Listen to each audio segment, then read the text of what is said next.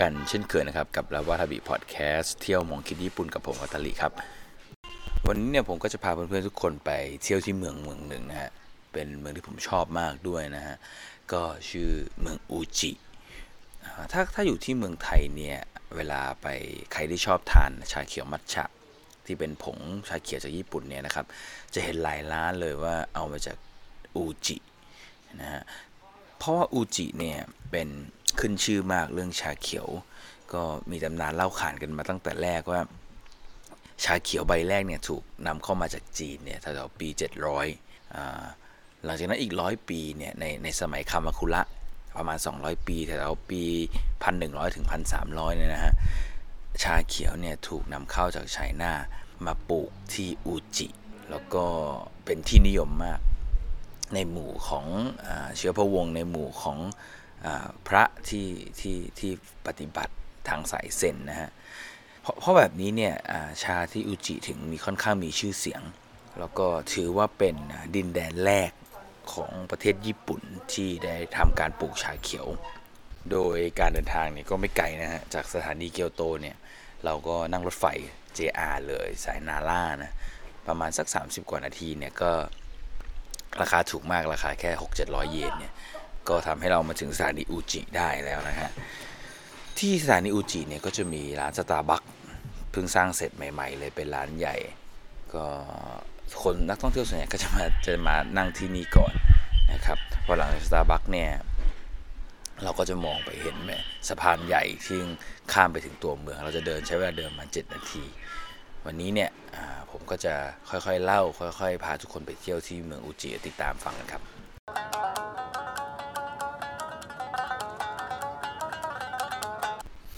ริง ๆ แล้วเนี่ยเนื่องจากอ่าที่อุจิเนี่ยค่อนข้างใกล้กับเมืองเกียวโตที่ที่ผมเรียนอยู่มากนะครับ เวลามีเวลาว่างผมก็มักจะนั่งรถไฟไปที่อุจินี่แหละ เพราะว่าเป็นคนชอบทานชา แล้วก็ดูธรรมชาติที่เมืองอุจิอ่าอุจิเองเนี่ยด้วยด้วยด้วยการที่มันเป็นพื้นที่ที่เป็นภูเขาซะเป็นส่วนใหญ่ ชาส่วนใหญ่ที่ปลูกที่นี่เนี่ยก็จะมีทั้งปลูกที่พื้นราบ ปลูกที่บนภูเขา หลังๆแล้วเนี่ยพวกต้นชาเนี่ยก็ปลูกลึกลงไปข้างในหมู่บ้านในภูเขา ซึ่งหลายๆหลายๆร้านเนี่ยหลายๆฟาร์มที่ปลูกชาชาเขียวเนี่ยนะฮะรสชาติก็จะแตกต่างกัน โดยวิธีการปลูก แล้วก็วิธีที่ใบชาจะรับแสงแดด วิธีการ fermentation ก็ต่างกันคราวนี้ต้องเล่าด้วยตัวขนาดพื้นที่ก่อน ที่ที่ญี่ปุ่นเนี่ยนะครับไร่ชาที่ใหญ่ที่สุดเนี่ย สองที่ของประเทศเนี่ยอยู่ที่จังหวัดชิซึโอกะ อยู่ตรงแถวๆโตเกียวนะภาคกลางใกล้ๆภูเขาไฟฟูจิ อีกจังหวัดหนึ่งเนี่ยคือจังหวัดคาโกชิมะที่คิวชูครับอยู่เกาะทางใต้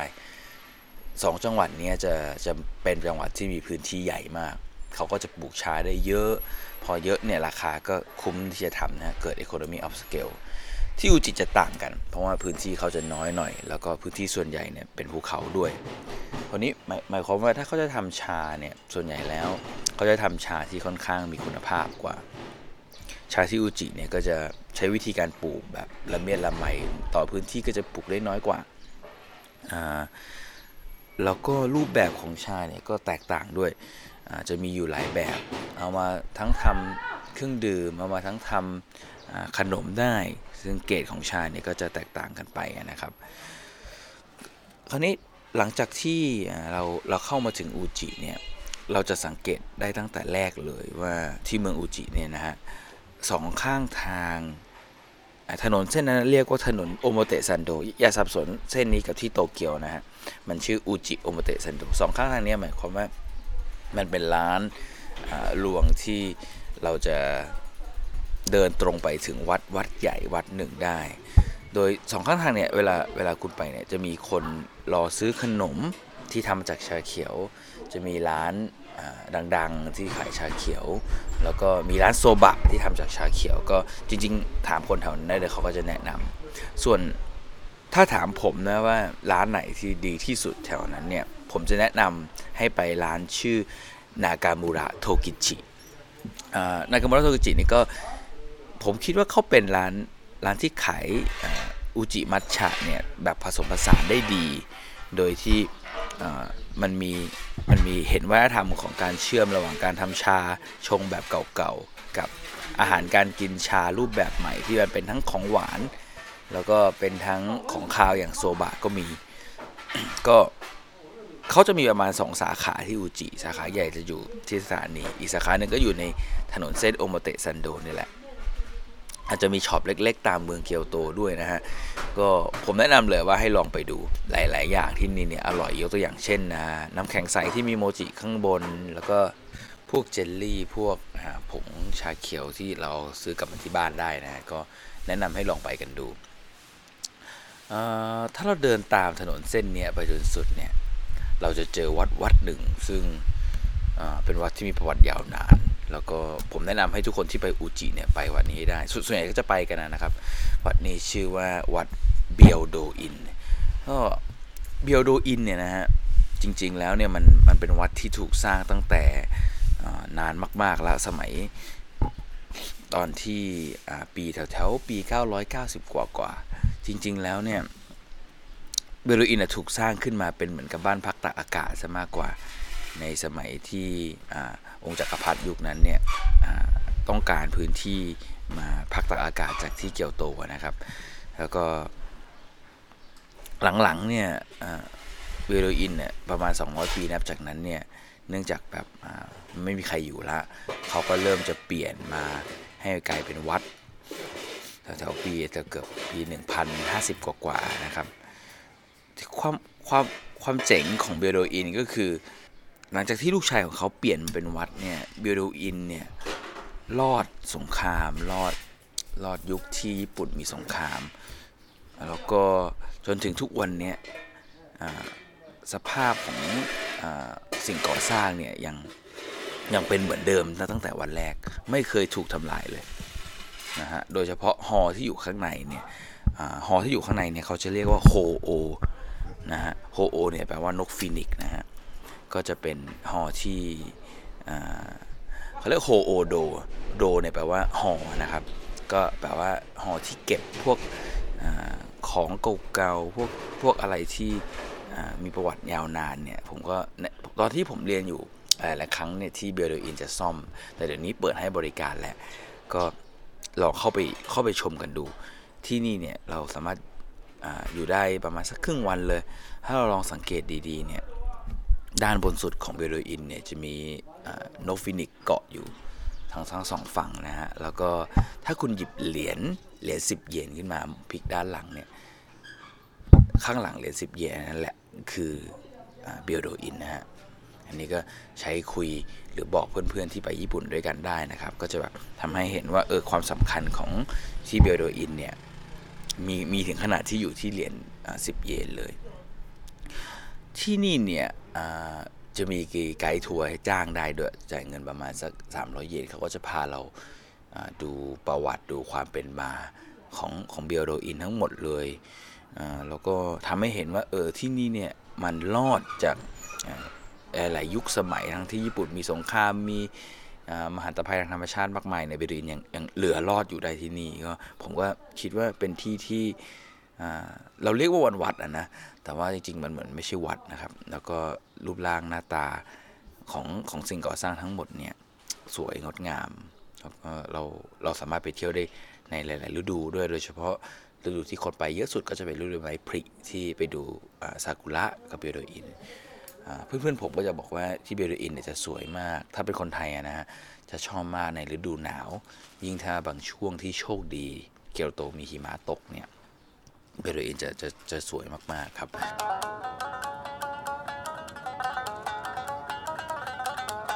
จริง ๆ แล้วไฮไลท์ของที่เบียวโดอินเนี่ยนะฮะยังมีที่หนึ่ง ซึ่งก็คือ museum นะฮะเป็นพิพิธภัณฑ์ของ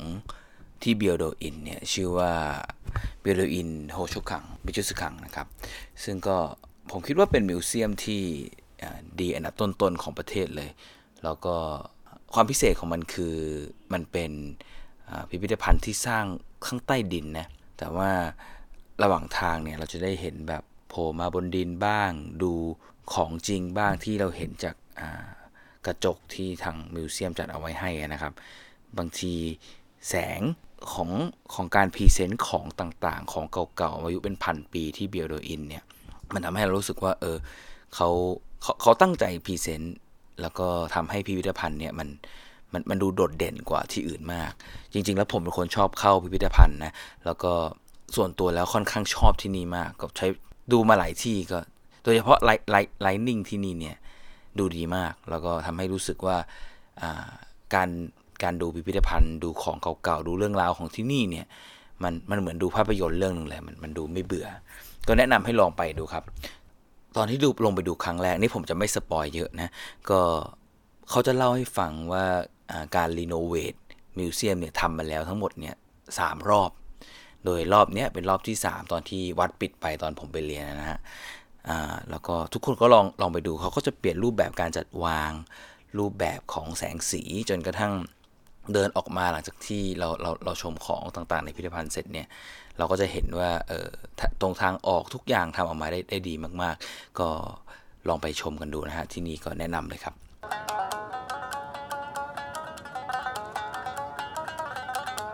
ปกติแล้วเนี่ยนะฮะ ปกติคนที่วางแผนไปเที่ยวที่อุจิเนี่ยจะใช้เวลาประมาณสักหนึ่งวัน โดยคร่าวๆ ถ้าจะไปเที่ยวที่โอโมเตะซันโดชิม ชาเขียวไปลองทานชาเขียวที่นากามุระแล้ว เข้าชมที่วัดเบียวโดอินแล้วมีเวลาเข้าชมเบียวโดอินโฮโชคัง museum แล้วเนี่ยตรงนี้เนี่ยจะกินเวลาไปเกือบสักถึงบ่ายๆแล้วถ้ามีเวลาอีกสักสักนิดหนึ่งเนี่ยผมแนะนำให้ไปอีกหนึ่งที่นะฮะที่นี่เนี่ยอยู่ฝั่งตรงข้ามแม่น้ำถ้าเดินจากเบียวโดอินจะต้องเดินข้ามสะพานไปหน่อย ข้ามสะพานไปเนี่ยคุณจะเจอเราเราเรียกมันว่าอุจิจินจะก็อุจิจินจะเนี่ยจะมีอยู่ 2 อัน ชื่ออุจิจินจะกับอุจิกามิจินจะเหนือกับใต้เหมือนเหมือนกันเลยเหมือนกับที่ผมเล่าให้ฟังที่ชิโมกาโมกับคามิกาโมจินจะที่เกียวโตเลย ที่นี่เนี่ยว่ากันว่านะฮะเป็นเป็นศาลเจ้าที่เก่าแก่ที่สุด ในในประเทศญี่ปุ่นละ ที่น่าสนใจก็คือสองวัดนี้ถูกบันทึกเป็น UNESCO World Heritage ด้วย ที่ที่น่าสนใจมาก ๆ ก็คืออสถาปัตยกรรม ถ้าถ้าลองสังเกตที่หลังคาเนี่ยมันมันจะดูไม่ค่อยสมมาตรเท่าไหร่ ด้านด้านหลังอะมันจะสูงฮะแล้วก็ด้านหน้าเนี่ยมันจะโล้ลงไอ้วิธีการออกแบบสถาปัตยกรรมแบบนี้เนี่ยเขาเรียกเป็นภาษาญี่ปุ่นว่า นากาเรสึกุรินะฮะนากาเรเนี่ยแปลว่าโลลงมาสึกุริก็คือการสร้าง วิธีการสร้างสถาปัตย์แบบนี้เนี่ย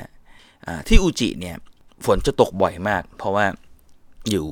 อยู่ในอยู่ภูเขาล้อมรอบนะครับ คราวนี้เวลาฝนตกบ่อยๆเนี่ยเวลาคนมาไหว้ที่ศาลเจ้าเนี่ยถ้าเขาไม่ทำหลังคาโลลงอย่างนี้เนี่ยคนส่วนใหญ่เวลาทำความเคารพหรือไหว้ศาลเจ้าเนี่ยตัวก็จะเปียกวิธีการการสร้างแบบนากาเลสุกุริเนี่ยมันเลยทำให้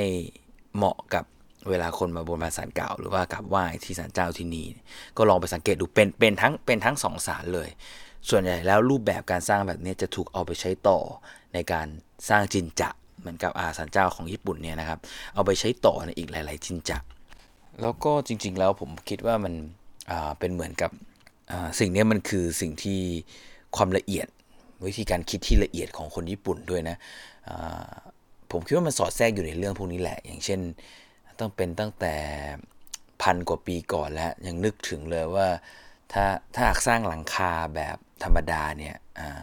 มันจะป้องกันฝนให้กับคนที่มาที่สันเจ้าได้หรือเปล่า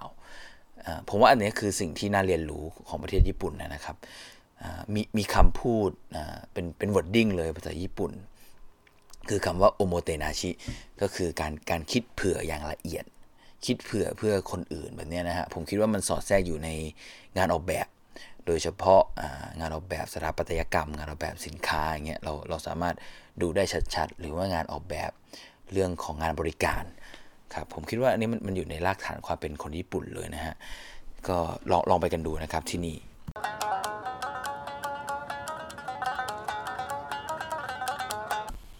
จากตรงนี้เนี่ยก็ผมคิดว่าน่าจะใช้เวลาที่อุจิประมาณสักอ่า 6-7 ชั่วโมงละก็จะครบวันหนึ่ง ถ้าใครยังมีพอมีเวลาเหลืออยู่เนี่ยก็ลองเดินชมตามเมืองนะฮะ ก็จะมีคนที่เขาอยู่ที่อุจิเลย เปิดร้านอาหารเล็กๆ ขายของเล็กๆ แล้วก็ถ้าเดินตามทางจากตรงอุจิกับมิกินจินจะเนี่ยกลับไปเนี่ยก็จะเจอสถานีอุจิขึ้นกับที่เกียวโตได้เลยเออจริง ๆ มาอุจิเนี่ยเรามาได้ 2 เส้นนะ มาทางรถไฟ JR ก็ได้ หรือว่ามาทางรถไฟเคหังก็ได้ ก็ผมว่าถ้าแนะนำนะก็ไม่ต้องนอนที่นี่หรอกเพราะว่าที่นี่เนี่ยโรงแรมจะจะไม่ค่อยเยอะ แล้วก็ที่มีก็จะค่อนข้างแพงหน่อย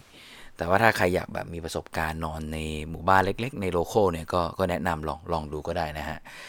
ตอนนี้ก็คิดว่าน่าจะครบถ้วนถ้าใครแบบออยากจะถามเรื่องของ ที่อุจิเพิ่มเติมหรือเรื่องชาเขียวเนี่ยก็สามารถ Facebook Message มาได้ตลอดเวลานะครับ รวมไปถึงพิมพ์คอมเมนต์ใน p o d b นะครับก็ขอบคุณที่ติดตามฟังมาตลอดผมเห็นจนทุกวันนี้พอดแคสต์เราเนี่ยมีคนฟังทั้งหมดหนึ่งร้อยดาวน์โหลดละก็ขอบคุณมาก ๆ ขอบคุณคุณที่ฟังทุกคนนะครับ แล้วถ้าอยากให้คุยเรื่องอะไรต่อของญี่ปุ่นเนี่ยอตอนนี้เสียงจะดังนิดนึงนะ เพราะว่าอัดอยู่ข้างนอกนะครับ ก็ต้องขอโทษด้วย แล้วก็ยังไงต้องขอบคุณที่ติดตามฟังมาตลอด 15 นาทีพอดีเลย ก็ขอบคุณที่ติดตามฟังลาวาทาบิพอดแคสต์เที่ยวมองคิดญี่ปุ่นกับผมวัตลิครับ ตอนหน้าจะเป็นเรื่องอะไรเนี่ยก็ติดตามกันดูครับ วันนี้ขอบคุณมากแล้วก็สวัสดีครับ